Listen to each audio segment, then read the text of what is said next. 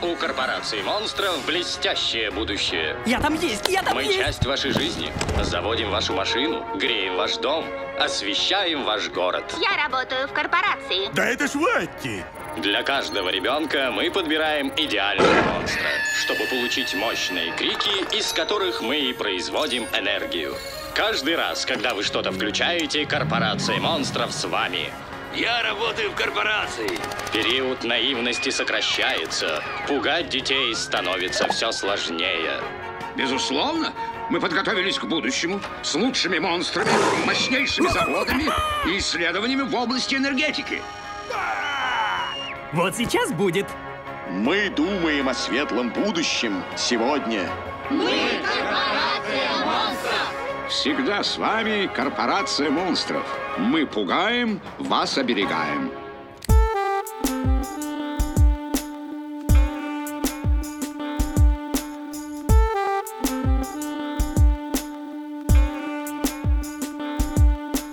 Друзья, всем привет! С вами подкаст «Крысиное товарищество» и с вами его ведущие Дамир и Леша, а также сегодня у нас очередной гостевой выпуск и наш гость а, Александр или Саша, или... Как всем представить? привет, Как всем привет, представить? Александр, Саша, да как угодно. Какие-нибудь река- регалии, титулы есть? А, Да миллион титулов. А, В общем-то, на данном этапе я активно занимаюсь кондиционной подготовкой спортсменов и реабилитацией.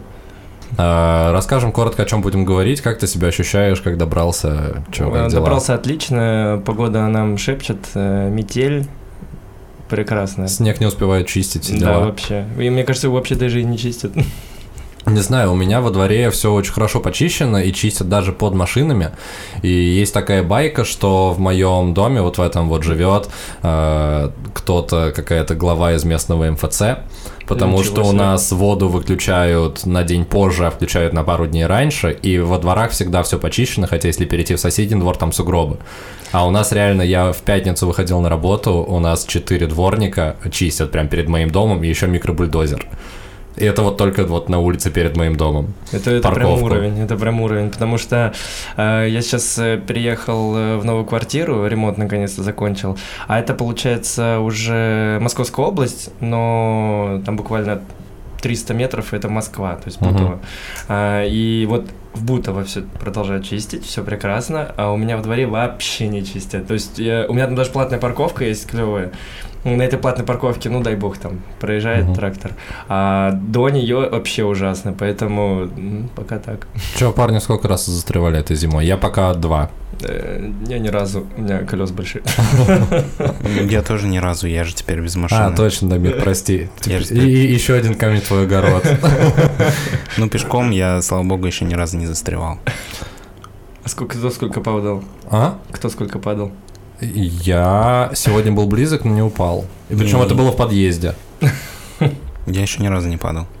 Ты хорошо. Э, Ты ну, отличный там- пешеход, Дамир.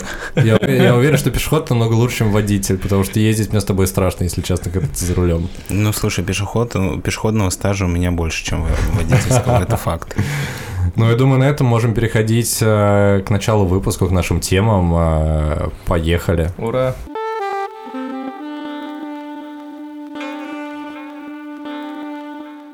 Че, Сань, я думаю, что тебя можно назвать экспертом по спорту.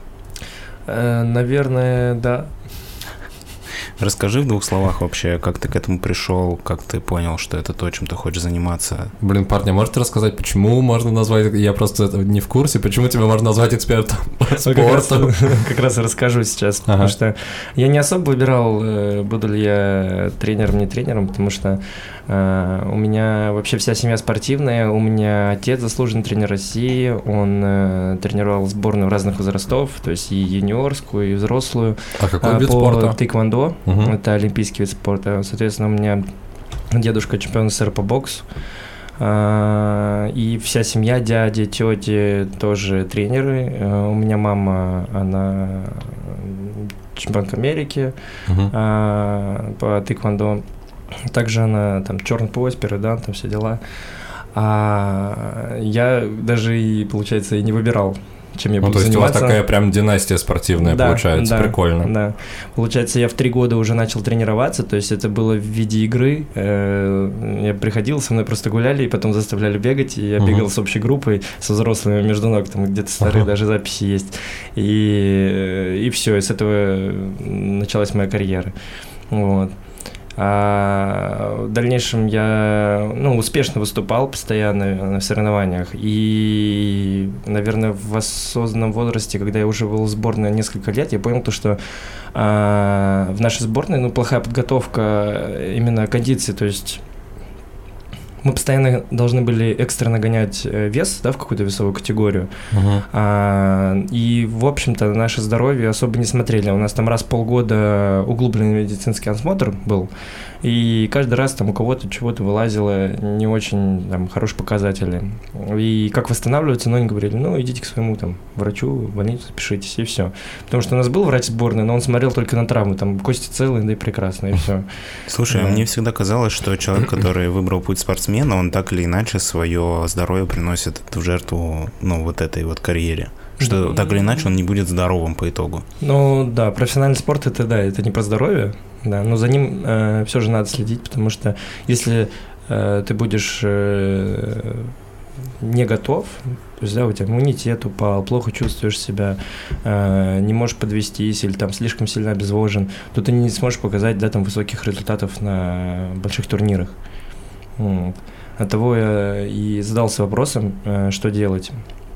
И начал потихонечку изучать все то, что касается диет сначала, потому что э, мне всегда было тяжело подвести вес на соревнования, потому что я... Слушай, а много- можно, можно два, два глупых вопроса. Первый про тэквондо. Я, если честно, вообще не в теме. И что это за спорт? Это, ну, я понимаю, что это борьба какая-то, это борьба. Ну если да. это не борьба, это будет очень, Ну, это- очень, очень плохо. Это контактный вид спорта, где в основном 90% работают ногами. Ногами по корпусу, по голове работают, а руками по корпусу только. Это олимпийский регламент, э, обязательно олимпийский регламент, потому что сейчас еще ужесточили всякие правила, кучу датчиков придумали и всего остального, и очень много защиты. Ну, то есть раньше было поменьше всего. Слушай, ну механически это как происходит? Есть два бойца, которые выходят, Да, и они да. в кругу или не в кругу, там нокауты, я просто х- Да, да, все понять. абсолютно так же. То есть э, то же самое, как бокс, э, Мгм. и как э, дзюдо или борьба, только ногами. У Мгм. нас есть э, защита на корпус, то есть там определенные датчики, Мгм. и на голову э, шлем, э, и все. Но это именно бой, это не борьба. Для меня просто это всю жизнь было чем-то не- непонятным. Были в школах все эти объявления, что вот набираем по тэквондо э, команду, все дела. Э, и мы даже хот- хотели, хотели, а потом почему-то не пошли. Ну, наверное, родители были против, чтобы... Ну, типа, травмоопасно, потому что... Ну да, это дос- ну, достаточно жестокий вид э, спорта, потому что, э, представляешь, там ногами бить, ногами ногами сильно бьют. Ну, могут. Вот эта защита, которая на корпусе, она особо там роль не играет, если уже, ну, в достаточно такой большой весовой категории ребенок находится, ну, дети Мгм. все-таки, да, начинают заниматься. Во взрослом возрасте практически никто не приходит. Второй мой вопрос был как раз про весовые категории. Ты сказал, что приходится постоянно набирать, сбрасывать. Это чтобы соответствовать какой-то весовой категории. Я просто всегда был уверен, что э, весовые категории распространяются, типа, там, не знаю, условно, от 40 там, до 60 килограмм, от 60 там, до 100 килограмм. Ну, вот как, какие-то есть. э, ну, то есть тебе не нужно находиться там, что ты весишь там от 62 до 63 ровно, и только тогда ты в такой категории. От чего это А, зависит? Весовая категория строится таким образом, что у вас есть промежуток э, в 3-4 килограмма между весом, Мгм. и он высчитан каким-то определенным образом, точно сейчас не могу сказать. Э, это примерно так выглядит. Первая категория у взрослых ребят начинается 54 килограмма, Мгм. дальше идет потом 58, э, 63, э, 69, э, 73, э, 78. Но это э, же не просто 80. вес, это типа там масса тела еще как-то считается, да? Нет, ты Да? приходишь на комиссию да, перед соревнованиями, соответственно, раздеваешься полностью, становишься на весы и т- фиксирует твой вес. Ровно точно так же, как э, популяризировано да, у бойцов UFC происходит, это абсолютно точно так же. Это придумано уже было давно, и поэтому подготавливаем какой-то вес для того, чтобы либо эм, облегчить себе, да, там, соревновательный опыт для того, чтобы э, ты был в весе допустим, э, 69 килограмм, как я выступал, Мгм. а на самом деле я весил где-то 78. Вот. И я... Подожди, сейчас сброс 10 килограмм. Да, я гонял в среднем по 10 килограмм. От 7 до 10 килограмм я гонял, в зависимости Ага. от моего веса. А, ну в смысле, твой нормальный вес был 78, и тебе приходилось понижать постоянно. Да, да, Мгм. потому что соперники, которые были в категории уже 78 килограмм, они были, ну, там, на полторы-две головы выше меня, они, в принципе, были тяжелее, и те ребята, которые выступали в этой категории, они изначально уже гоняли с категории, там, 85 Мгм. килограмм, грубо говоря. Это, там, самый маленький порог Ну, объема. то есть всегда идет на, на, на, на понижение. Да, и, Ага. соответственно, тем самым ты делаешь, э, ну, чуть легче себе. Почему? Потому что ты э, взвесился, э, и, соответственно, соревнования там уже там на следующий день или через день, и ты успеваешь поесть, загрузиться, привести себя в норму, Мгм. и ты будешь уже весить на помосте ну, уже не 69 килограмм, а я там выходил в среднем там 72-73 килограмма уже, ну, только на бой, на первый. Да, прости, я тебя перебил, про диеты ты начал, что ты начал увлекаться в диеты, потому что Ну, как да. раз, чтобы соответствовать весовой категории. Да, как раз это было очень сложно подвестись. А, у меня конституция тела такая, и гормоны так работали, то что набирал я хорошо всегда. Мне хватало совсем немного для того, чтобы стать большим. Блин, и поэтому мы сегодня Да. пиццу заказываем. Да, это вообще прекрасно. Если что, мы заказываем огромную пиццу 40 сантиметров Папа Джонс, и Саня попросил еще сырный борт. Ты готовишься к каким-то со- соревнованиям, тебе нужно набрать более, большую весовую категорию срочно. Нет, это очень вкусно просто. Блин, да, я согласен.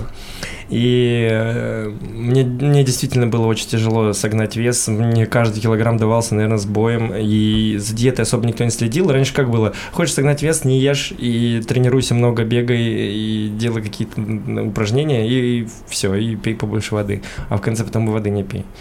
А, и это продолжалось очень много. И переломный момент был для меня такой. А, на Олимпиаде в 2012 году я не выступал только по той причине, что я поломал обе ноги. Подожди, на Олимпиаде Олимпиаде прям? Да, в 2012 году в Лондоне я должен был выступать. Ничего себе, крутяк. Вот, и я... Ну, не- в смысле, крутяк, что должен был выступать. Да. Ну, отстой. А, в смысле, тебе сломали обе ноги на, А, на тренировке? или на, на соревнованиях. То есть, А. получается как? У нас есть промежуток 4 года, за которым получаем, да, там определенный рейтинг и баллы. И я, получается, э, за эти 4 года был номером один в своей весовой категории и совершенно спокойно двигался вверх. И э, за год до Олимпиады я э, поломал левую ногу, большую берцовую кость. Э, Получилось это совершенно случайно. Э, В полуфинале чемпионата России я, опять же, за чередой своих соревнований э, гонял много вес, и у меня кальция, вещества, вообще иммунитет был очень упавший, потому что, ну, опять же, никто за этим не следил. Мгм. И получилось так, то, что я сделал такое сложное техническое движение, когда я ударил соперника правой ногой в голову, и у меня немного застряла за его жилет нога. Мгм. И я, недолго думая, э, в прыжке вторую ногу закинул, думаю, мы вместе упадем, нас разнимут, мы встанем и все, и продолжим. Мне Мгм. сделают предупреждение о том, что мы упали, да, и все, и нормально. Зато я заработаю еще сверху баллов. Вот. И я когда закидывал левую ногу, э, получилось так, то, что я соперника ударил не в голову, а в подмышку. И он, э, соответственно, тут у нас есть, да, некоторые болевые точки и Мгм. узлы.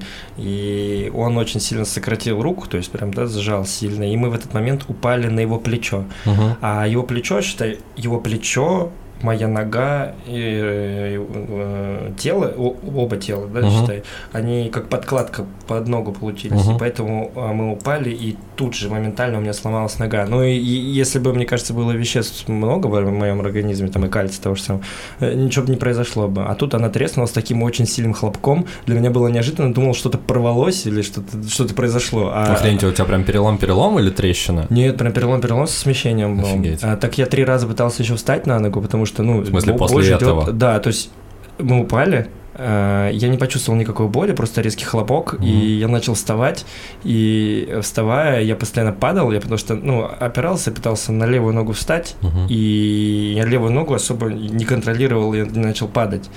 А, потому что она просто не напрягалась никаким образом, она как-то висела, что ли. Но самое интересное, то, что малая берцовая кость, она не сломалась. Потому что там идет малая тоненькая и Мгм, большая берцовая большая. кость. И по идее при переломе большой берцовой Мал- кости малая тоже ломается. А она у меня целая осталась, и у меня как бы все ровненько висело. А, Это, скорее всего, просто мышцы, которые находились около этой кости, они как-то ее сдержали, да. да. Ну Вот, и я не мог встать, и меня тут же на скорой потом увезли.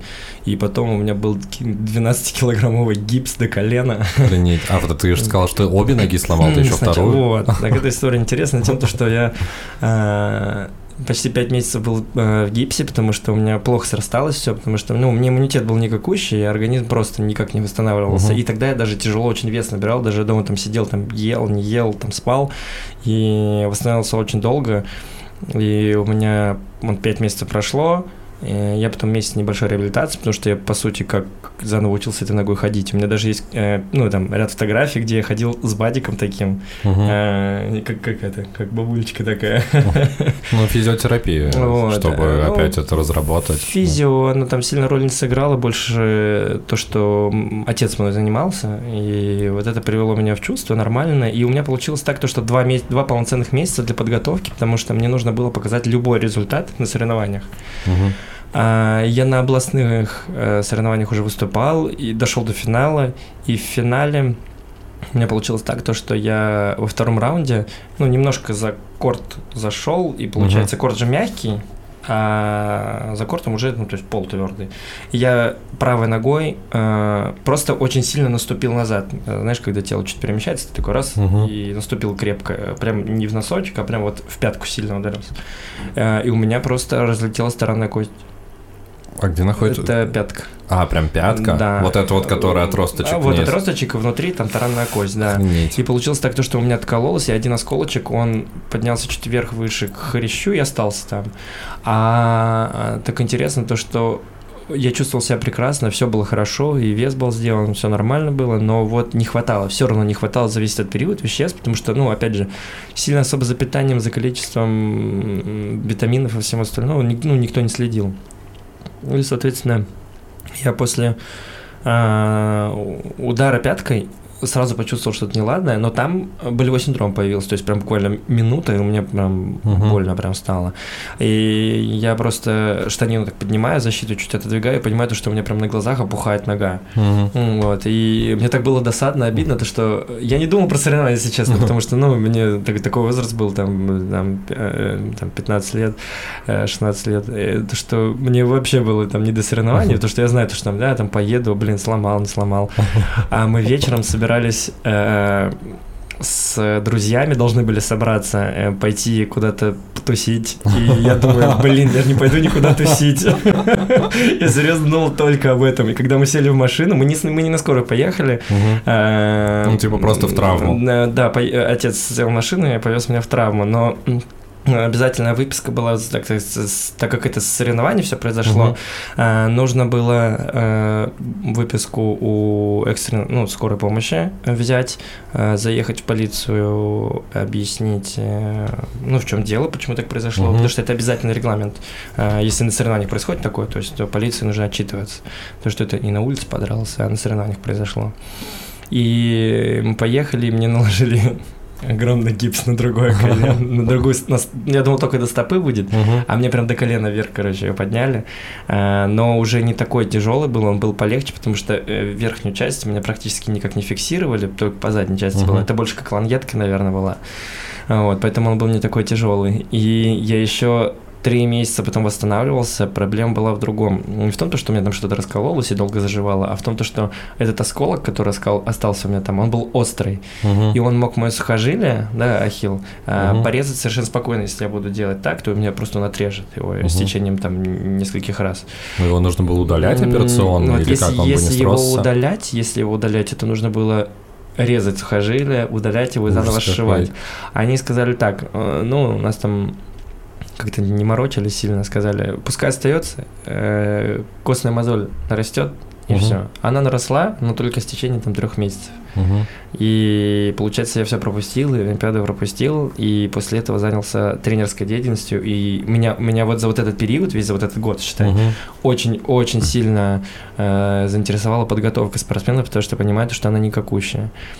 И после того, как я начал тренировать, э, буквально там в период там, полтора года, я подготовил спортсмена, который занял э, третье место на чемпионате мира и чувствовал себя прекрасно, а у него две дырки в сердце, э, у него действительно серьезные проблемы со здоровьем, но э, мы дошли до такого, то, что он совершенно спокойно вот выступил в Канаде, третье место занял и чувствовал себя прекрасно. Слушай, ну то есть как будто бы все не зря, как будто бы через вот такой вот путь ты нашел что-то свое, от чего ты, насколько я понимаю, получаешь удовольствие. Да, да, я поэтому ни о чем не жалею, я только, наверное, э, благодарен всему, что произошло, и что потом дало мне толчок к развитию. А то так бы, наверное, не занимался ничем этим, там тренировался. Поехал бы на тусовку, если бы да, ногу не да, сломал, вообще бы вообще... забил, загулял. Да, а я тогда, мне тогда обещали первый раз дать попробовать кальян. Я думал об этом, потому что я хочу попробовать кальян. Потому что я достаточно строго воспитывался и мало чего пробовал. Ну и все потихоря. Блин, ну это было прям вообще событие. Не могу представить, как тебе было обидно. Ой, ты не представляешь вообще. Я лежал дома и просто такой думаю, боже мой, тлен. Я закрылся в комнате, и ко мне никто не приходил ходил, а если там ко мне кто-нибудь стучался в комнату, там брат. Блин, а все думали, что типа из Олимпиады, а ты Да, да, я просто не... Я просто... Очень хотел кальян покурить. Я думаю, что мы этому будем переходить к обсуждению фильма. Было очень интересно, местами даже было больно слушать какие-то истории, вот. Но я думаю, что мы еще вернемся к теме здоровья после того, как обсудим мультфильм «Корпорация монстров». Yeah.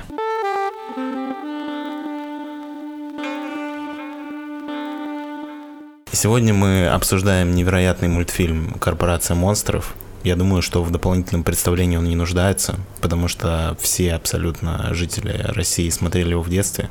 Что?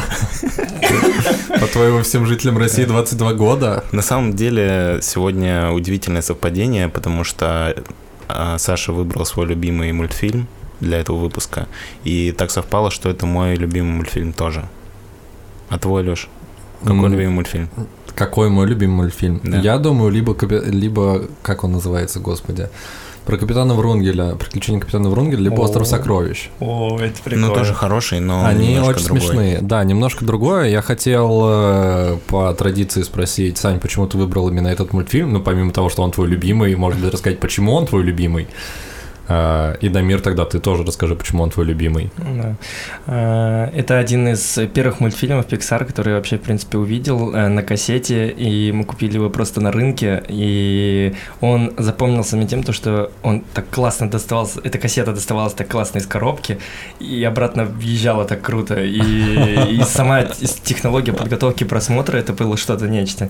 У нас этот ламповый телевизор, но Э, самсунговский ламповский телевизор, огромный такой был, и нужно было доставать отдельно видеомагнитофон, потому что у нас никуда не помещался, его нужно было отдельно доставать, э, класть ага. на телевизор сверху аккуратно, подключать сзади за телевизора э, эти РЦ-проводочки, и потом уже ты запускаешь всю эту систему, и уже тогда включаешь, и вот эта технология магия, то, что там все включается, все работает, и все. Это вот прям был вот первый мультфильм, который мы купили на кассете. Но это не был, не был 2001 год, как только вышел этот мультик, а э, много позже, потому что у нас как-то, ну, опять же, спортсмен много тренировался, не до мультиков было, это был как бы подарок, потому что мы ехали просто на рынок вещи будем покупать, и э, совершенно случайно мимо вот этих кассет прошли, которые на коврике на полу выставлены были в ряд, и там было куча-куча мультиков было, но э, вот эта яркая картинка с монстрами, со всякими, была одна, и я такой, это, и все. Я помню, что для меня мы этот мультик брали тоже на кассетах, но в прокате мы не покупали у нас.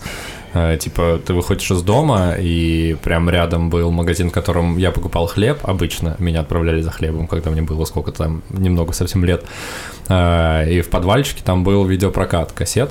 Э, Причем там очень часто были в прокате, не му... ну, точнее, упаковка от мультика «Аладдин», но по факту на кассету записано три мультика, которые короткометражные, вот, которые по СТС показывали, причем с рекламой. Вот, и мы, мы брали, вот, и как раз э, Корпорация монстров был один из первых тоже. Первый, наверное, у меня был ледниковый период, вот, потом уже Корпорация монстров. А, Но это первый Disney Pixar, наверное, потому что «Ледниковый период» это кто-то другой делал. А, Мне он тоже очень нравился, несмотря на то, что слово «корпорация» в детстве для меня очень много проблем было, чтобы это выговорить. Я называл это карнпа... карнпа... Кол- что? Колпалация. Монстров. Я, кстати, не, не, не картавил, у меня сэр всегда все хорошо был, но я называл Карнпа, Карнпа, короче, сложно было это произнести. Вот, но мне тоже очень нравилось, э, один из любимых, но я не могу сказать, что любимый. Дамир, а у тебя почему это любимый мультфильм детства? Блин, у меня, кстати, нет истории о том, как я первый раз посмотрел этот мультфильм. У меня тоже была кассета, это я помню. Но я не знаю почему, я смотрел очень много мультфильмов в детстве, но вот этот почему-то мне запомнился прямо больше всех. Ну, я не знаю, как объяснить, просто там история про двух крутых друзей, там Салли и Майк Вазовский. Что, что еще нужно объяснять?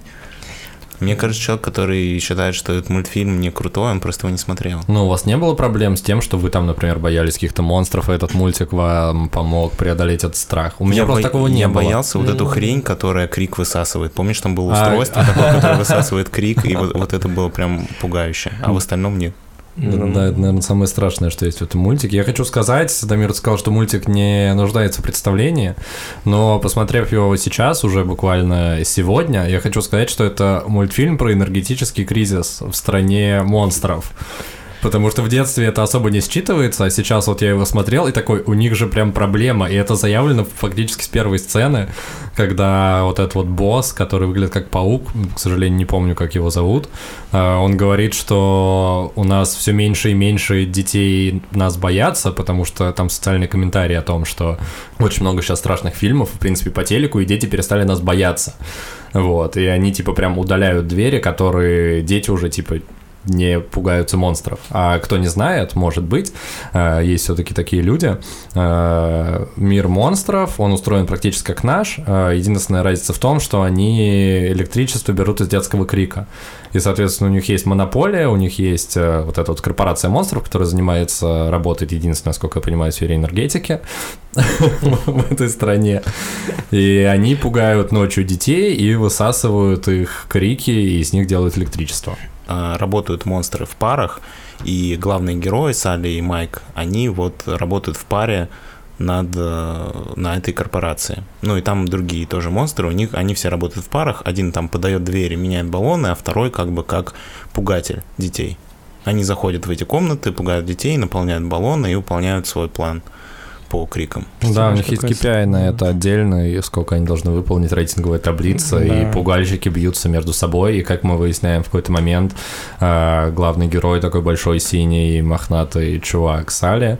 Его, кстати, зовут Джеймс С- Салливан. Джеймс Салливан, да, ну, не знаю, мне прикольно было бы не Салли, а Джеймс, типа, но... Да, а его называют Джеймс периодически. это так странно, да. что э, одного зовут Май... Ну, по сути, это не Салли и Майк Вазовский, это, блин, Майкл и, и Джеймс, да.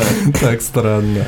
Слушай, ну я думаю, что мы еще обсудим более подробно вот эти все моменты в части со спойлерами, но я хочу сказать, что все равно мультфильм, не знаю, может быть, он цепляет этим, что он сделан максимально вот по, ну, мир э, этих монстров, он максимально сделан по-взрослому. У них есть там работа, есть конкуренция, там проблемы на работе, и проблема даже их работы, она в принципе глобальна. То есть мы видим, что от работы этих двух парней реально зависит жизнь всего этого города, в котором они находятся. Ну, просто часто в мультфильмах, мне кажется, такие вещи, их отпускают на второй план, просто герой делает какую-то работу. Не так важно, какую, зачем, почему. Здесь как будто бы все продумано, ты прям понимаешь, что за что они борются, что они делают и почему, и ради чего. Ну, даже в таких мелких деталях, как просто поход главных героев на работу. Ну, конечно, они там э, настолько выстроили систему, то, что у них э, есть все вокруг, и квартира, и мегаполис, и все системы работают у них, и э, мы даже в этом мультфильме понимаем, сколько им нужно проработать, и сколько нужно сделать для того, чтобы они там нормально продерживали там, э, жизнедеятельность свою. И своего города. И своего города, да. И на свои нужды, причем то, что там всякие у них тоже свидания, не свидания, своя личная жизнь. Они там, они все устроили. Представляете, насколько они заморочились в детском мультике, то, что они э, даже личную жизнь каждого монстрика они подстроили и показали, то, что у кого-то она есть, кто-то э, не только работает, живет, а также монстрики, которые живут еще и думают там о, семье, о друзьях и какая-то вне рабочей деятельности. Они же там собираются там, допустим, там в бар, кафешку или что-нибудь еще, и после работы это обсуждают. Кстати, А- самое при- прикольное, да, прости, перебиваю, а, тоже хотел сказать про то, как они показали и придумали мир, и про эту креативность, как они все это собрали. И мне больше всего понравились сцены, которые за рамками основного сюжета, где они просто куда-то идут, там, по городу, Да. когда мы видим, как он живет, и как будто бы этого еще больше хочется знать.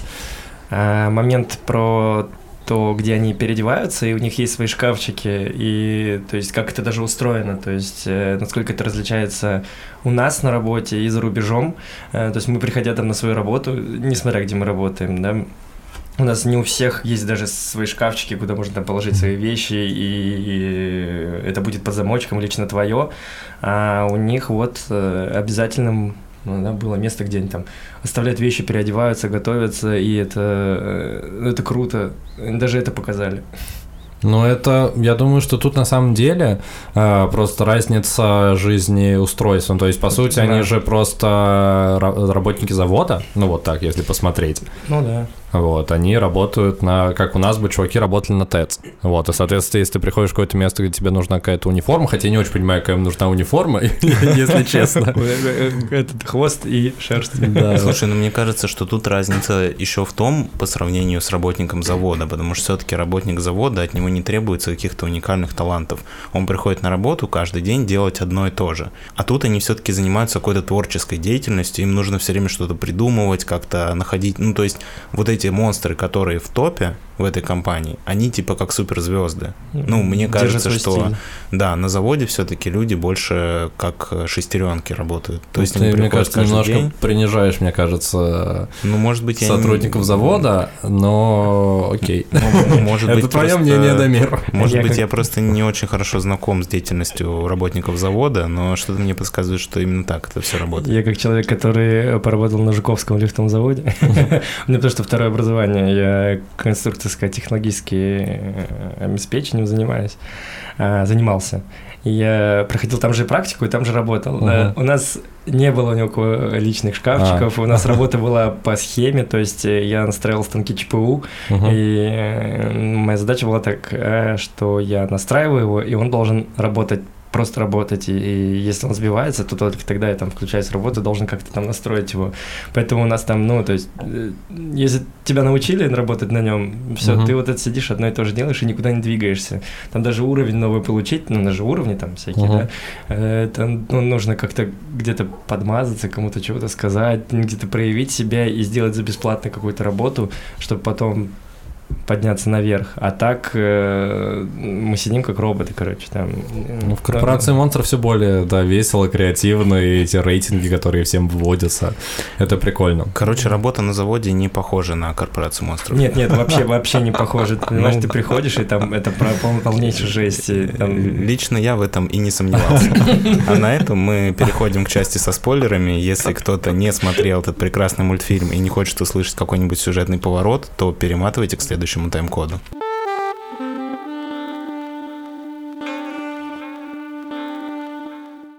Как мы уже и сказали, главные герои Майк и э, Салли работают в корпорации монстров, и они находятся в топе. Э, Они конкурируют вот с вторым их, как его звали, Рэндл? Рэндалл. да.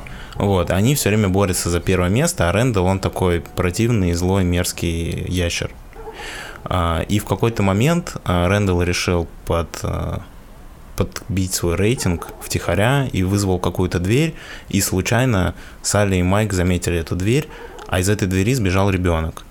А ребенок в корпорации монстров, все монстры считают, что дети это смертельное оружие для убийства монстров, что если Мгм. дотронуться там до ребенка, или если он тебя посмотрит, или что-то еще, или ты тронешь какие-то его вещи, то ты непременно умрешь или чем-то заразишься. М. Поэтому эта работа, при всем при том, еще и опасна. А, так вот, они, этот ребенок попадает во внешний мир, и они его прячут, потому что так сложились обстоятельства. И потом они всю эту историю пытаются вернуть его назад домой, этого ребенка. Ну да, они в какой-то момент понимают, что это не так опасно, не так страшно, черт, как его малюют. Они проникаются этой маленькой девочкой, которую зовут Бу, и Салли вообще. Там на самом деле есть э, тонкий э, конфликт, который я тоже в детстве не замечал, дополнительный, маленький, потому что в самом начале Майк Вазовский и Джеймс Салливан обсуждают то, что Майк уже хочет семью и детей, а Салли ему такой, типа, ну, чувак, ну ты чё, мы работаем, все дела. А в конце фильма он прям проникается этой девочкой и ведет на 100% себя с ней, как отец со своим ребенком, который, кстати, отлично справляется с обязанностями отца. По поводу Рэндалла я тоже хотел сказать. Э, Когда ты смотришь этот мультфильм в детстве, ты воспринимаешь его на 100% как злодея. Но сейчас я как будто бы посмотрел немножко с другой стороны, и что это действительно чувак, который открыл новый вид, ну, в области энергетики получения этой энергии. Более он его оптимизировал, он его сделал, э, как это сказать, без э, участия людей, автоматизировал. Вот, и по сути он передовик производства. Ну да, но дело в том, что у Рэндалла у него нет никаких моральных принципов. Да, он делает это без учета гуманизма. Расскажем в двух словах. Его метод заключался в том, что он изобрел специальный аппарат, который высасывает смех и крик из Да, его детей. бизнес-модель заключалась в том, чтобы воровать детей и высасывать из них крик до смерти практически. Да, и таким Да, образом... Ужасно. Ну, звучит плохо и выглядит плохо, я не знаю. Может быть, конечно, он и старался, как сказать, на благо общества, но у меня есть ощущение, что ему хотелось а, просто быть первым во всем. Но видите, по сути, он... э, у нас же есть, когда какая-то проблема, есть несколько путей исхода. Э, он выбрал один из э, тех путей, которые э, также продуктивны, но есть некоторые э, исключения, которые он не учел, да, то есть э, то, что, пом- опять же, когда Мир сказал, моральные принципы, то, что детей нужно красть, они потом будут погибать и все остальное. Но дальше ресурс. Э, Мы не смотрим за замещение ресурса, то есть э, э, дети, э, их они будут уменьшаться в количестве, а столько, сколько они зарабатывают крика, то есть, получается, детей будет становиться все меньше и меньше с течением времени, а будут оставаться там только взрослые, и э, у нас, да, там, репродуктивные функции людей не такие быстрые, что там детки, которые, да, там могут постоянно кричать и бояться этих монстров, они, их становится все больше и больше. Ну, то есть, э, у них там корреляция такая плохая, статистика была бы плохая. Вот. видишь, да, Саша смотрит на два шага вперед. То есть, э, если бы это заработало, то в какой-то момент просто закончились бы дети, и это привело бы еще к большему кризису. Но в этом Да. плане Джеймс Салливан сделал тоже передовое открытие с точки в области энергетики. Да, да, в это вот мире как раз второй исход. Как раз по поводу замещения ресурса оказалось, опять же, изучив ближе э, человеческого ребенка, монстры узнали, что смех дает в два раза больше энергии, чем э, их крик. И, собственно, логичным решением было начать не пугать детей, а смешить детей, к чему, собственно, наши герои приходят в конце. Э, И все счастливы. И мир монстров спасен, то, что детей, возможно, их сложнее смешить, чем пугать, э, но эффективность лучше. И, соответственно, нужно лучше готовить специалистов. Вот, потому что мы видим в последней сцене, в одной из последних сцен, когда Майк Вазовский читает стендап э, маленькому мальчику, а он вообще не понимает, что происходит, и в моменте Майк Вазовский такой, окей, ладно, и он просто типа падает со стула, и в этот момент мальчик смеется, он отрабатывает э, свои KPI, зарабатывает э, еще немножко энергии для города монстров. Мы можем сделать вывод, что э, не только, ну, в больших корпорациях и не только э, нужно, чтобы были научно-исследовательские центры, которые будут еще и изучать вопрос э, самой работоспособности, потому что они же, получается, грубо говоря, весь фильм, о, весь мультфильм, они э, провели исследование, грубо говоря, да, от начала Мгм. до конца, от самого, от всех вот этих этапов, э, отрицания до принятия, э, то, что дети могут еще и по-другому издавать звуки, и, и по-другому можно воспринимать энергию. Они же как, когда ребенок, помните, засмеялся очень сильно громко, у них э, просто перебило все лампочки, разорвало все к Ну да, чертям скачок собачьим, да, напряжения скачок произошел. напряжения, а они не поняли. А потом с течением времени они э, начали понимать, и они потом, когда вот эти э, активная сцена, когда была, когда они вот это, с дверью это ехали и пытались ее включить, а он говорит, надо заставить ее смеяться, и он не мог ее заставить смеяться. А когда она э, засмеялась настолько громко, что включилась не одна дверь, а все двери, которые были рядом, а она буквально, да, это один ребенок, который засмеялся, и для них вот это, соответственно, дошло. И в фильме нам это показали, но поняли мы только это сейчас.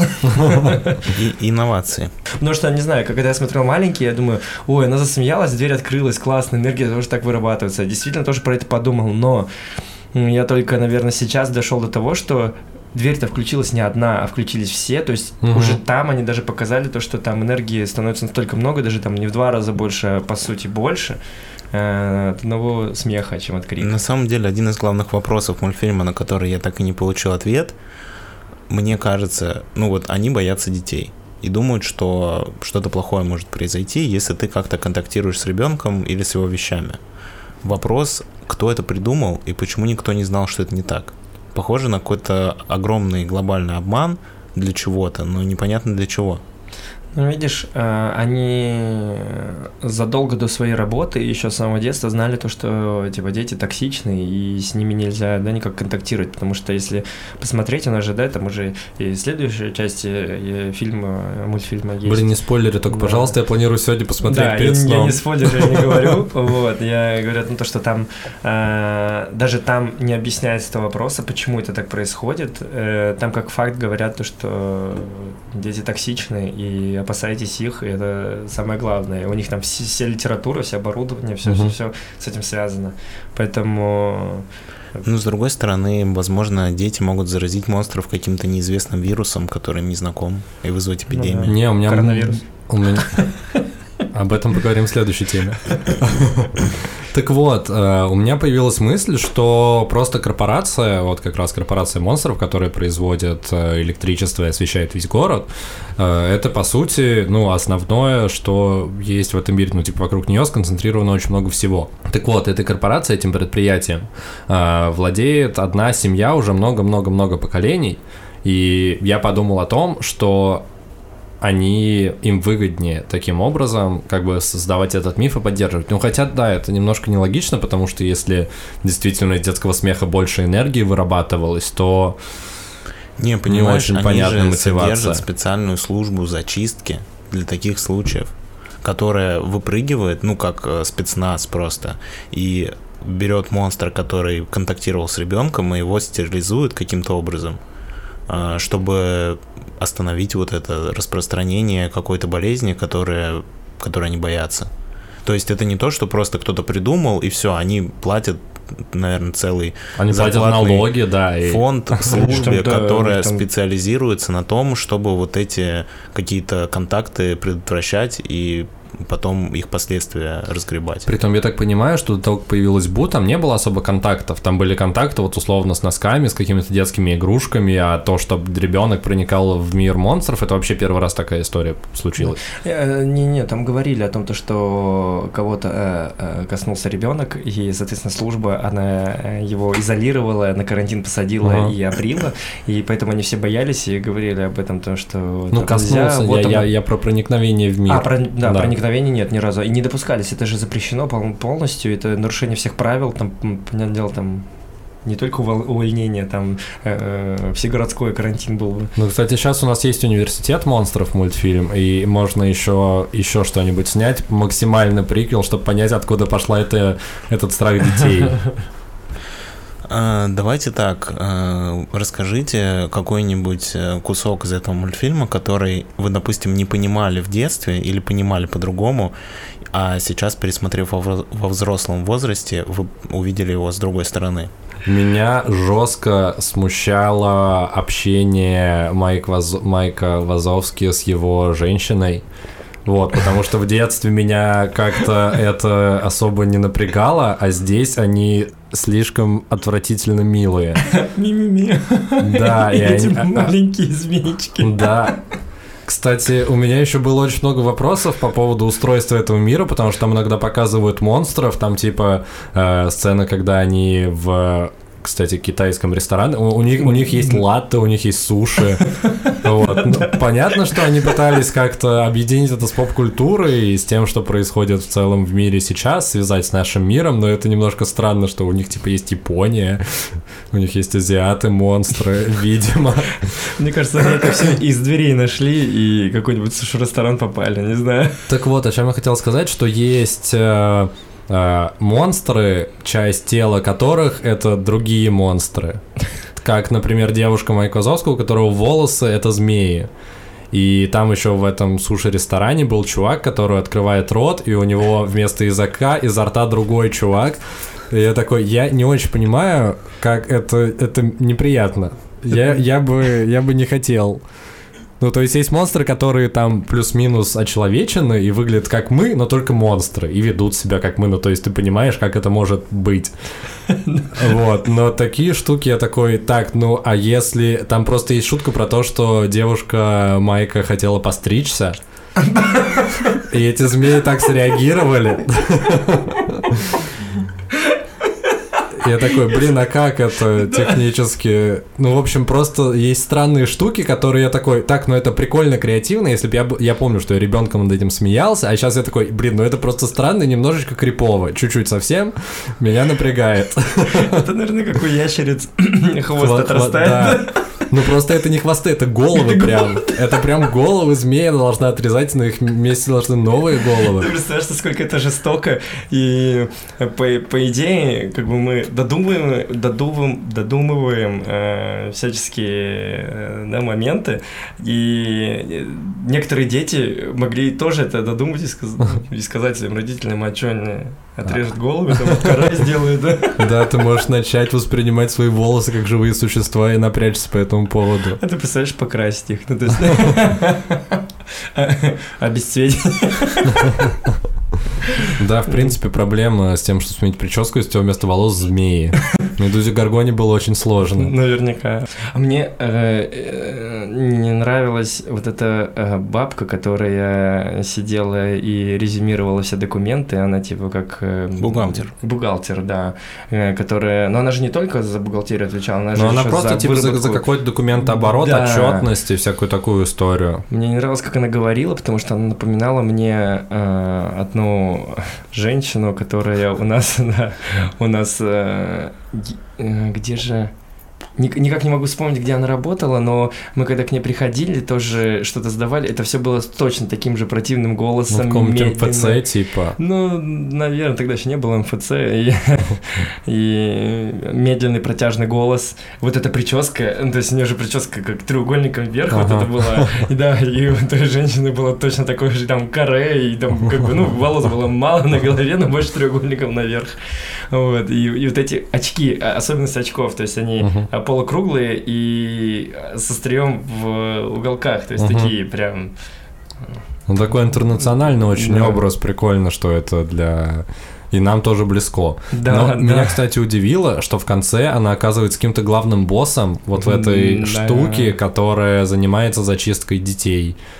Я вообще, я прям, мне так интересно стало, я думал, а где продолжение, про нее что-нибудь скажет? Я прям, я действительно думал, потому что э, мне всегда э, с детства нравилось э, смотреть истории, когда ты видишь одного персонажа, а за ним еще есть какая-то скрытая история, которая как бы его на уровень выше поднимает. Ну, это же получается у нее уровень выше, степень выше. Она, там она босс, предводитель компании зачистки. Мгм. А так она какой-то там бухгалтер с документацией сидит работает. И для меня все мультфильмы, все фильмы, где а, персонажи были одни, а потом либо становились круче, либо э, показывали то, что у них другая сторона есть оборотная, и они тоже, опять же, круче, я прям вдохновлялся. Я всегда сидел и прям такой, о боже. Забавное, кстати, наблюдение. Я заметил, что когда я смотрел этот мультфильм в детстве, я воспринимал Салли и Майка как своих ровесников. Что? Ну, Ого, мне, мне казалось, что ну, им Я так примерно придумал, столько же лет, сколько и мне, Типа потому девять? что, ну, типа, я не знаю, ну, я не воспринимал их как, типа, людей старше меня. Они были как будто мои друзья, мои ровесники. И забавно, что сейчас, когда я пересмотрел этот мультфильм еще раз и подумал о том, а сколько же им на самом деле лет, и сложив все факты, я понял, что они мои ровесники сейчас. Понимаешь, ничего не поменялось. Это, знаешь, я перед тем, как сюда к вам прийти, я немножко еще почитал отзыв рецензий по поводу мультфильма, так, бегло. И получается, в то время, когда вышел э, этот мультфильм, э, вышел же еще Шрек. Э, и получается так, то, что Шрек стал сенсацией того года, и он забрал премию. А, но актуальность мультфильма Шрека, она упала с течением времени, и они, получается, много серий, да, выпускали mm-hmm. еще. А Корпорация монстров, она была на уровне, Э, и там спустя э, там 10 лет, 15 лет она до сих пор, ну, там, да, спустя 10-15 лет она была на уровне, показывала уровень технологичности, э, она попадала во время, грубо угу. говоря. То есть, если тогда она была прорывом, то потом она попадала во время, и даже если сейчас так посмотреть, она и сейчас попадает во время, у них технологичность производства, у них э, автомобили Мегаполис, у них э, там одежда какая-то. Ну, в смысле, типа ближе к нашему времени да, история. Да, да, и, и это, это 2001 год, представляете, да? А если посмотреть, да, там с мультфильмом, как вот Шрек тот же самый, там это все было в, в времена, когда были крестьяне и рабы, и сейчас это не вписывается, и если смотреть их, сравнивать, то... Мне кажется, на самом деле сложно сравнивать просто эти два мультика, потому что Шрек это э, DreamWorks, насколько я помню, да, да, и да. это чуваки, которые просто решили обстебать Дисней, вот, и сделали Шрека. Они такие, возьмем сказку и перевернем там все. А, получилось. Вот, а Дисней, а Дисней, ну, типа, корпорация монстров, это все-таки диснеевский мультфильм. И они пошли немного другим путем. Они такие, но мы все равно будем делать э, семейную историю, но более взрослую. Вот они в соавторстве с Pixar делали эту всю историю. И, собственно, потом Корпорация монстров хорошо отработала, хорошо сыграла, и последующие мультфильмы Disney Pixar, они раз за разом всю новую новую планку брали. Ну, то есть вот это mm-hmm. вот объединение взрослых тем и объяснение их э, словами, понятными детям, и что это клево и детям, и взрослым смотреть Disney до сих пор на этом работает и зарабатывает. Каждый год выходят полнометражные мультфильмы, которые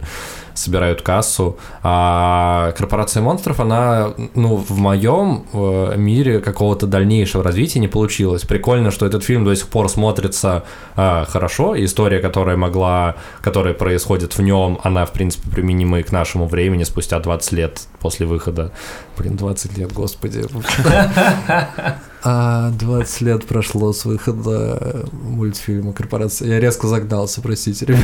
Все, он дошли запустил. Слушай, я на самом деле даже рад, что у «Корпорации монстров» нет миллиона продолжений и тысячу мультфильмов про разных персонажей. Потому что то, что этого нет, это как будто бы наделяет ценностью тот, э, ну, для меня он один мультфильм. Извини, Саша. Университет монстров я не смотрел. Если честно, не хочу просто, потому что для меня это один мультфильм штучный, который не повторить. Потому что, ну, Шрек, не знаю, мне кажется, Шрека извозюкали вот этими миллионами франшиз и сериалов, что он уже... Слушай, я не очень понимаю, почему ты возводишь в абсолют именно корпорацию монстров. Ну, то есть для меня он наряду с другими там, ну, с теми же тачками, с тем же Шреком, с тем же ледниковым периодом, с той же суперсемейкой. Слушай, я не претендую на то, что он объективно лучший, но просто для меня но... действительно мультфильм «Корпорация монстров» почему-то попадает в меня намного сильнее, чем все остальные. Может быть, Ну ты не думал второй... насчет чего? Ну, не знаю, там такие классные персонажи, у них типа такие актуальные проблемы. У меня вопрос... Я не знаю, в чем, что вам непонятно? А у меня вопрос, а с каким персонажем ты себя ассоциируешь? Слушай, я не знаю. Мне в детстве казалось, что с Майком Вазовским. А сейчас я не уверен. Но, кстати, интересно, я, может быть, подумаю об этом. Да, хороший вопрос. Потому что, когда мы просматриваем э, мультфильм, мы всегда э, как-то вживаемся в историю, если интересно, да, становится, и себя ставим на место какого-то персонажа. И, может быть, это даже подсознательно делаем, мы не замечаем это. И поэтому это тоже вот интересно. Ну, слушайте, мне кажется, в детстве 100% я больше себя ассоциировал тоже с Майком Вазовским, потому что он с Майком Вазовский. Майк А, прошу прощения. Он, кстати, еврей. Кстати, вам- вот еще вопрос. По идее, он же еврей. Было бы смешно, если бы у него были еще пейсы, вот эта шапочка ортодоксальных иудеев. Э, Так, да, лирическое отступление. Вот, а сейчас мне, возможно, было... э, Ну, я не с одним из этих персонажей, мне было сложно себя ассоциировать. И с Салли, и с Майком. Наверное, сейчас, возможно, легче с Салли, потому что Майк, он слишком для меня сейчас, он инфантильный и какой-то сбалмошный, и он, типа, супер задрачивается на какой-то мелочи неважной. Ну, там, типа, это, это рождает комедию, ну, типа, тебе прям смешно, особенно когда, э, например, когда к ним первый раз домой попадает Бу, и э, Майк Майка это прям пугает и напрягает, но в моменте он начинает придумывать план, как их спасти, Ему становится абсолютно насрать на то, что у них в доме ребенок. Он такой, не отвлекай меня, я придумываю план. И он просто настолько вот увлечен в этот процесс. Ну, типа, мне это сейчас не так близко, наверное. Хотя в детстве, да, я прям обожал, смеялся, и вообще он супер клевый был. Ну, Знаешь, что, кстати, какой момент э, из мультфильма, на который я посмотрел по-другому? Когда я смотрел маленький, я не мог вообще понять смысл взаимоотношений Майка с его девушкой. Что? Ну, я смотрел мультфильм, мне было там сколько, 8-9 лет, и я такой, у Майка есть крутой друг Салли, с которым весело, с которым прикольно, нафига ему нужна эта баба, которая просто ему все время мешает. Они что-то делают вместе, она просто все время мешает и треплет нервы. Но сейчас я смотрю и думаю, а, ну, в принципе, да, я, наверное, понимаю, за- зачем это надо. Мне кажется, э, знаешь, и сейчас э, смотришь на некоторых людей и думаешь, зачем мне эта баба мешает?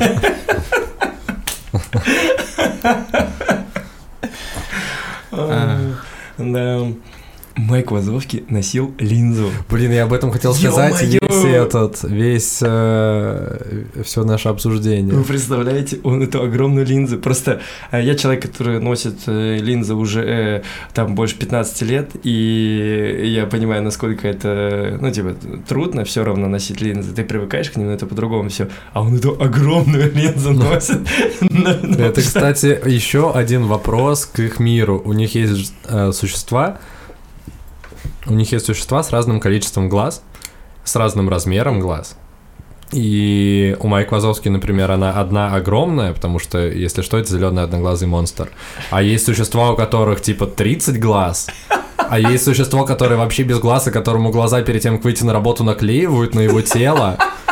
И как в таком, и, ну, есть вопросики, короче, к миру. Да. Все-таки немножко, но все равно удовольствие ты получаешь на 100% при просмотре, и это Мгм. супер.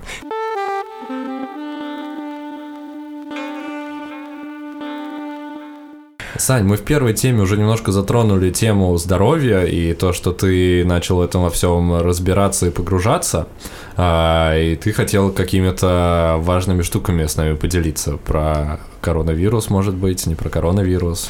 Ну да, я, в общем-то, э, хотел э, поделиться и наблюдениями, и, наверное, рекомендациями о том, как следить за здоровьем своим и не подвергать э, других людей тоже в опасность заражения.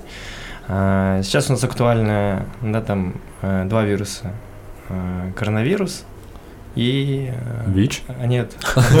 Омикрон. Омикрон. А, вот, так- А подожди, Да. почему ты их э, э, делишь на два? А потому что все-таки это изначально коронавирус, он был один, а мутировавший Ну, по-другому стал. ковид, да, в смысле? Да, да, да, COVID-19, да, там, а потом э, превратился а, в омикрон омикрон. это не ковид уже? это новый Это вирус. уже новый вирус, по-другому он переносится, и... Запахи, например, не пропадают при нем Да, особо. и люди, людей уже никуда не забирают, не проверяют. По-моему, от них там и даже и смертность не такая высокая, как я. А что, закончился, получается, коронавирус или нет? Нет, до сих пор Дамир, а, Ви- а ВИЧ закончился? По- По-моему, нет. Мне кажется, коронавирус никогда и не кончался, и он был еще много-много раньше, а сейчас просто на него как-то решили это, знаешь, озлобленно, э, озлобленно им э, манипулировать и нами. Вот, но это так, вот, к слову. А по поводу того, что играет ли большую роль, да, там, иммунитет наш, на сопротивление к этому вирусу, да. Э, Сейчас же исследования какие-то небольшие сделали, хотя не знаю, как за такой период маленькие могут сделать какие-то исследования. Э, Омикрон, наоборот, прицепляется к организму, когда у тебя хороший иммунитет, говорят. Я не знаю, мне это как-то не не вяжется, короче, в моей голове, потому что это Мгм. буквально позавчера я услышал от э, врачей из 52-й больницы. Вот. Мгм. А, Поэтому... Московская, если что. Если вы да, да. слушаете нас, э, не знаю, где-то на Гавайях, то 52-я московская больница. Да, 52-я московская больница. Вот, адрес, к сожалению, не скажу. Вот, поэтому а, я все равно убежден том, что нужно поддерживать свой иммунитет, держать его на высоком уровне и делать э, ежемесячные и ежегодные чекапы, а, потому что не уследив за чем-то, можно себя, э, соответственно, поставить в очень нехорошую ситуацию. Слушай, а есть вообще какой-то объективный способ определить свой иммунитет? Ну вот э, понятно, что если ты долго не болеешь, то ты, скорее всего, у тебя хороший иммунитет. Ну вот типа взять и на бумаге посмотреть, типа хороший у тебя иммунитет или нет. Анализ какой-нибудь Да, сдать. да, конечно. Можно пойти и сдать э, банально э, общий анализ крови, э, при котором у вас покажет э, какое-то количество э, эритроцитов, э, и, соответственно, по ним можно определить, болеете ли вы сейчас, или скоро ли заболеете, или болели. Потому Мгм. что от их количества зависит э, ваше состояние также. И плюс еще гормоны. А, Гормоны очень сильно влияют на наш иммунитет, вообще на регуляцию в организме всяких процессов, потому что, представьте, да, у вас э, есть система, э, в которой все ровно работает, и что-то падает, э, но система должна работать, да, в стопроцентном КПД, и получается какой-то другой гормон или другое вещество, да, в этой системе должно подняться, наоборот, чтобы нивелировать, да, опускание другого, другой, другого гормона и других веществ. И за этим нужно будет следить, потому что из года в год у нас гормональный фон меняется в любом случае, да. Ну, с возрастом, типа. Конечно, обязательно вообще. Вот, э, для мужчин э, важный гормон тестостерон. Э, За ним нужно действительно следить, потому что если у вас его много, вам классно, круто, вы живете, чувствуете себя просто круто.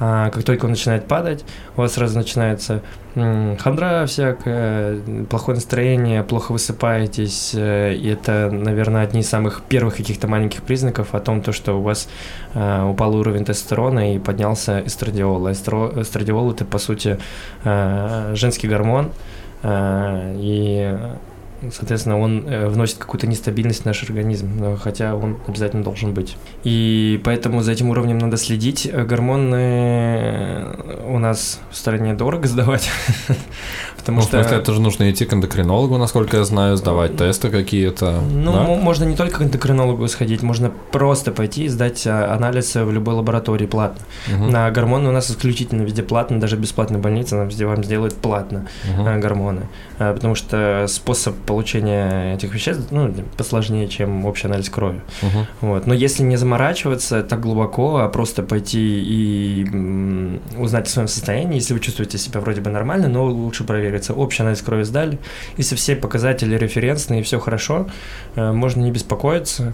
Если э, что-то не в норме, то тогда можно спокойно идти уже к врачу и показать анализ, сказать, вот я сдал анализ, Мгм.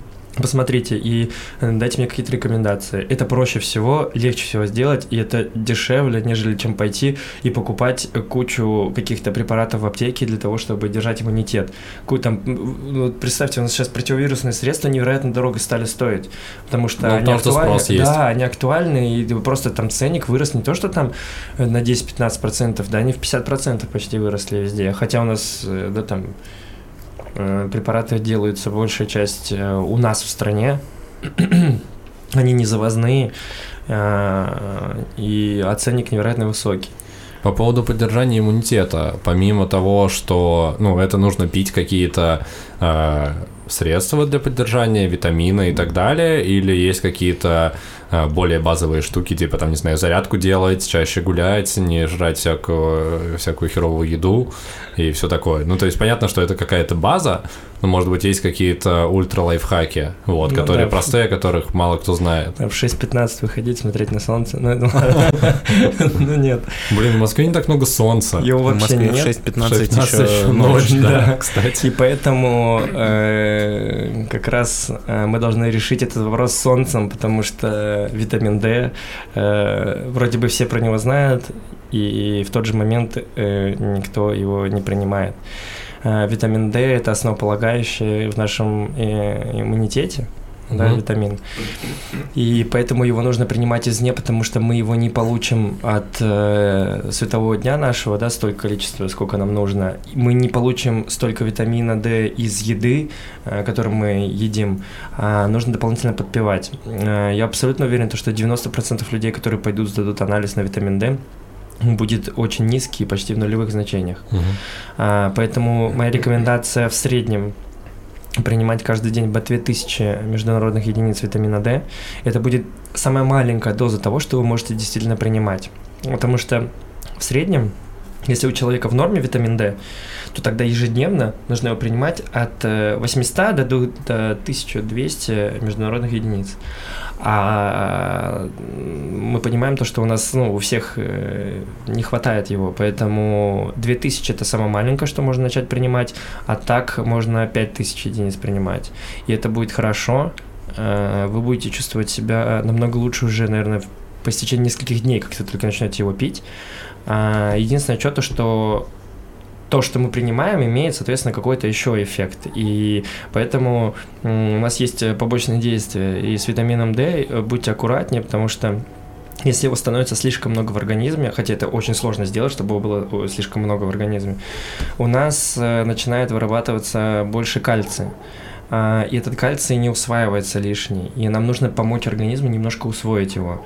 А, Потому что может быть э, такое, то, что вы пьете много витамина D, допустим, там начнете там ударную дозу по 10 тысяч пить, а, у вас начнется откладываться, начнет откладываться кальций, и он откладываться будет на органах на самих. И есть даже такой диагноз закольцевания, Мгм. закольцовываются органы, и первое, что это почки, а, потому что у нас, соответственно, мы выводим жидкость постоянно, в организме при циркуляции, на почках может быть кальций, и тогда он будет на УЗИ или на всяческих анализах показан как песочек, э, будет похож на песочек. При УЗИ он будет такого беловатого цвета, а если уже вдаваться в подробности и анализ давать, то тогда уже показано будет, что это кальций, и тогда это уже диагноз, который нужно лечить. Он лечится совершенно спокойно, легко, ничего страшного, но до этого доводить лучше себя не нужно.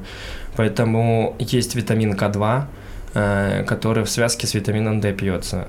Э, Есть некоторые комплексы, когда вы покупаете, там Да, прям сразу в одной капсуле, комплексы. Да, да. Мгм. Не- не- именно не весь витаминный комплекс, потому что там по большей части витамины друг друга уничтожают. Э, потому что у таблеток есть матрица, в которой лежит это все дело. Мгм. И когда вы, получается, пьете э, таблетку, ну, эта матрица начинает постепенно э, разлагаться и, соответственно, выбрасывать в ваш организм э, вещества, которые в ней лежат.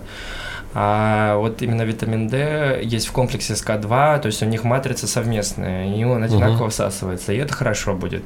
А К2 нужно в среднем, ну, то есть не меньше 50 микрограмм, э, но в среднем там где-то по 100 э, микрограмм в комплексах.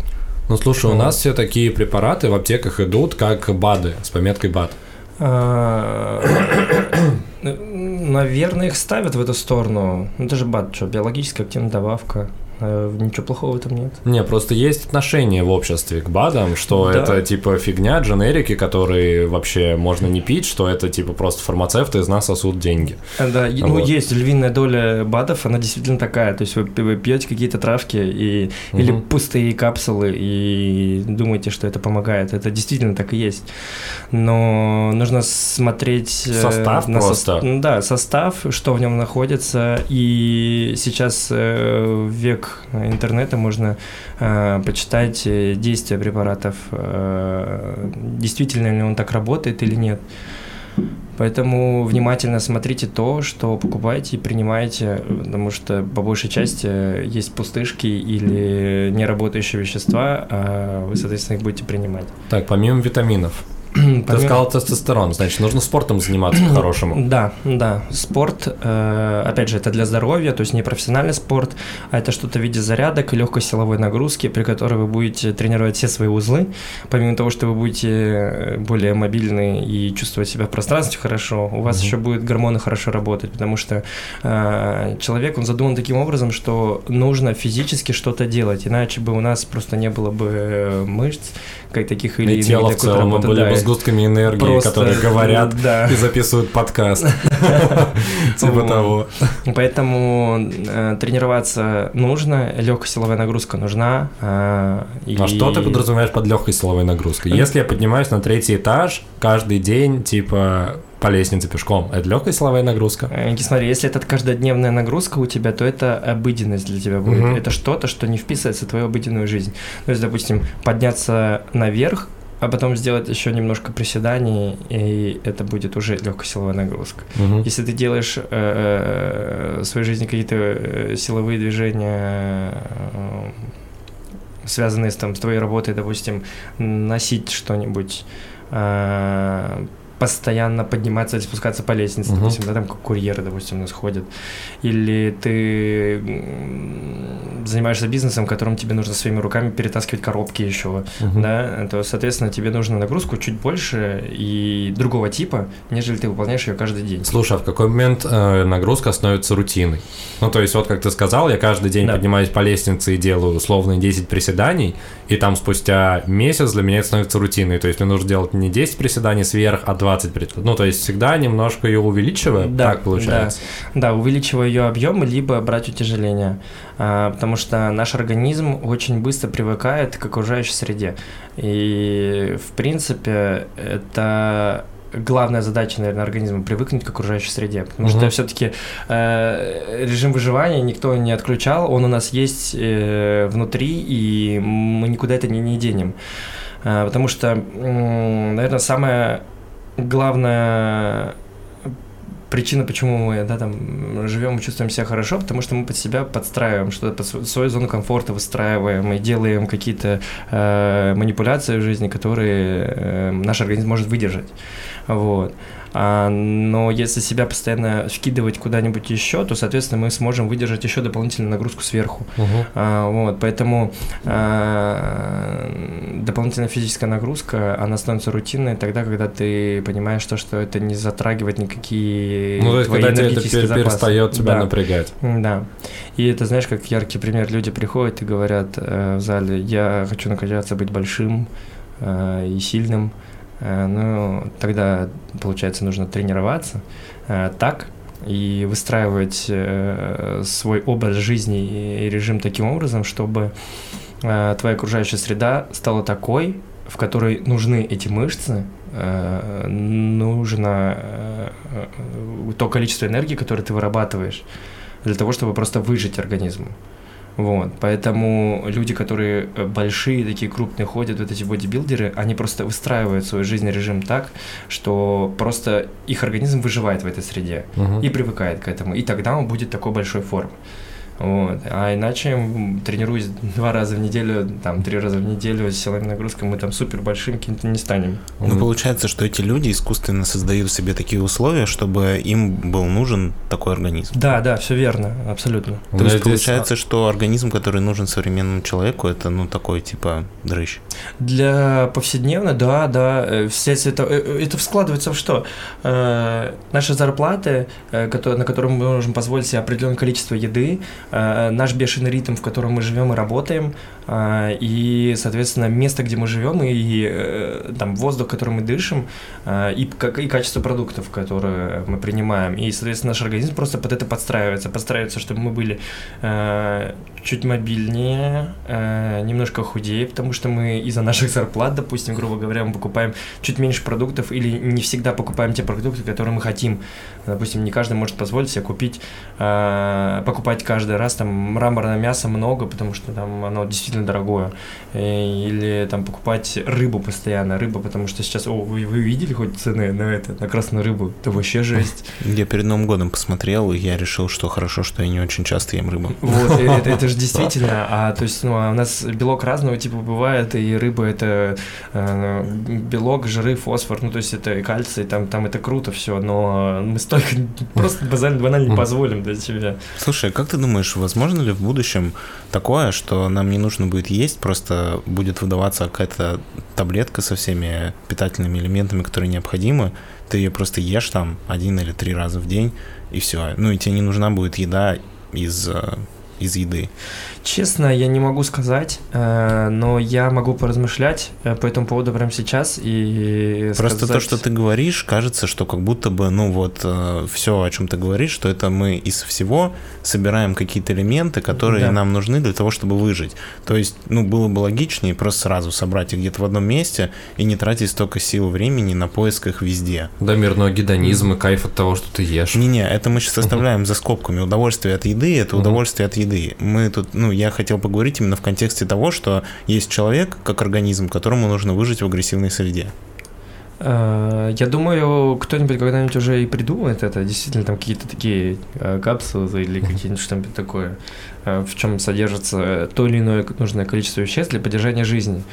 Э, Наверное, то, что будет что-то похожее, как на космическую еду. Я думаю, на желе. У меня какой-то такой образ в голове. Не Да. таблетка, скорее, а желе. Вот, но проблема другая становится. Смотрите, наш э, организм э, питается разной твердости пищи, разной консистенции пищи. И наш желудок пытается это все переварить и получить из этого вещества. Но у нас есть э, проблема такая, то, что у нас же внутри тоже мышцы, и желудок, и кишечник, и все остальное, это все так же работает, как и мышцы, он сокращается, э, и растягивается, и работает.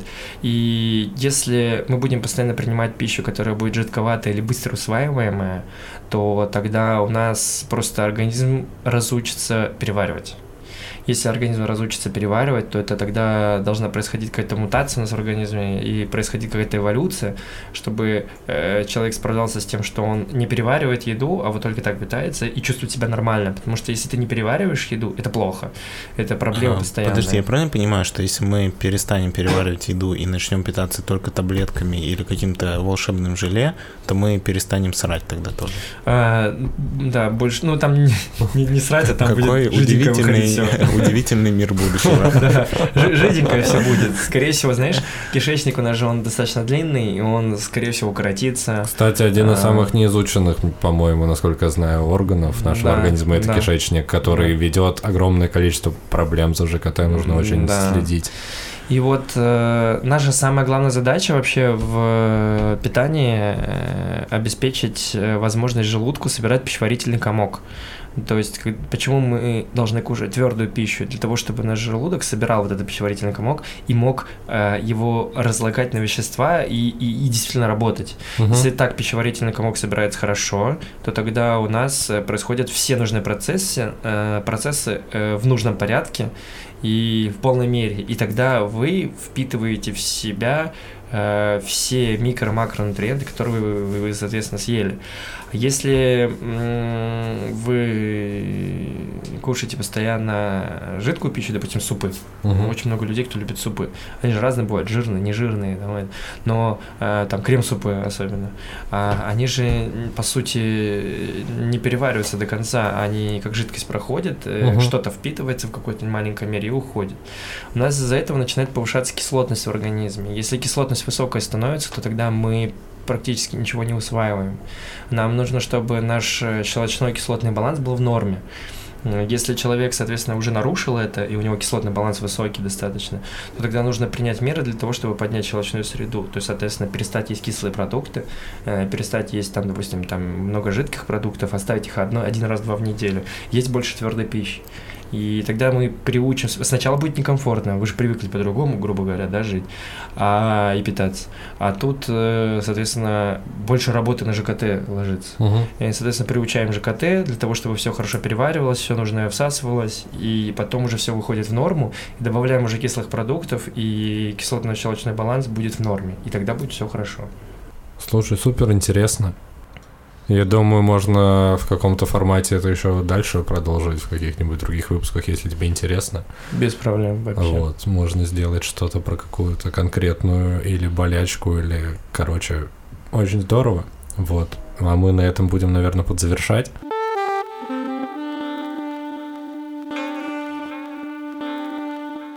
Итак, друзья, вы слушали 68-й выпуск подкаста «Крысиное товарищество». С вами были его ведущие Дамир, это я, и Лёша. Это я, да. И сегодня у нас был гость Саша. Это я. Да, Саша, спасибо, что пришел. Спасибо, что позвали. Какие вообще у тебя впечатления от записи? Есть э, что-то, что ты хотел бы сказать? Может быть, ты ждал, что будет все очень плохо, а все было не так плохо, или ты наоборот ожидал, что будет разрыв, а по факту, типа, ну так, ну нормально, что посидели. Нет, нет, все круто, очень все круто. Э, Я потому что э, с первых выпусков с вами и оказался тут, и все мои ожидания, все подтвердилось, и даже больше, и поэтому я только с положительными эмоциями отсюда уйду. Слушай, супер. Я хотел, хотел еще спросить, а, слушая со стороны, ты примерно так же себе это все и представлял, да? Мне всегда интересно, как люди видят вот этот вот процесс со стороны, который не... Потому что у меня некоторые спрашивают, что вы прям в студии, я такой, чё, блин, у меня кухня, никакой студии, мы сидим, типа, пьем чаек. Я ощущал это чуть э, по-другому, точнее, представлял это чуть-чуть по-другому. Это как э, стульчик, который ты вносил сначала для меня. А. Это примерно в таких креслицах э, с подставками такими изогнутыми, длинными, и вы так вальяжно сидите, э, разложившись на э, спинке, э, и эти микрофоны очень близко, и вы в таких наушниках больших сидите, и такие, типа, да-да, и рядом еще бумажки лежат, где у вас заготовлены какие-то темы, и вы такие, ага, еще глазом так проглядываете, и пока кто-то говорит, вы такие, ну, раз подчеркиваете, что-то куда-то перечеркиваете. Я так это представлял. Но так как я изначально, мне Дамир показывал э, ваши э, пробные моменты записывать на видео, Мгм. а я э, потом после этого представлял только так ваши записи, поэтому я уже примерно знал, как будет. Ну, ты идеальный мир описал, Сань. Если честно. Я, бы тоже хотел, чтобы ты так выглядел, как ты описываешь. Значит, есть куда стремиться. Не, я бы не Дамир, ты можешь сидеть, черкать на листочку сколько угодно, я абсолютно комфортно себя ощущаю в нашем формате. Вот, со своей стороны хочу сказать, э, правда, спасибо, супер интересно, супер клево. Вот, э, я буду рад еще в какой-то момент собраться. Вот, э, что-нибудь пожелаешь нашим слушателям или мне Дамира опять попросить это сделать? Пожелаю, пожелаю Давай. не болеть, следите э, за собой, занимайтесь спортом, не забрасывайте себя и почаще улыбайтесь. Да, это прекрасно. А с вами мы услышимся уже в следующую субботу. И отлично вам неделя, как это всегда. С вами были Лысый парень и парень футбол крысиное товарищество. И с нами был гость Саша. Йоу. Всем пока.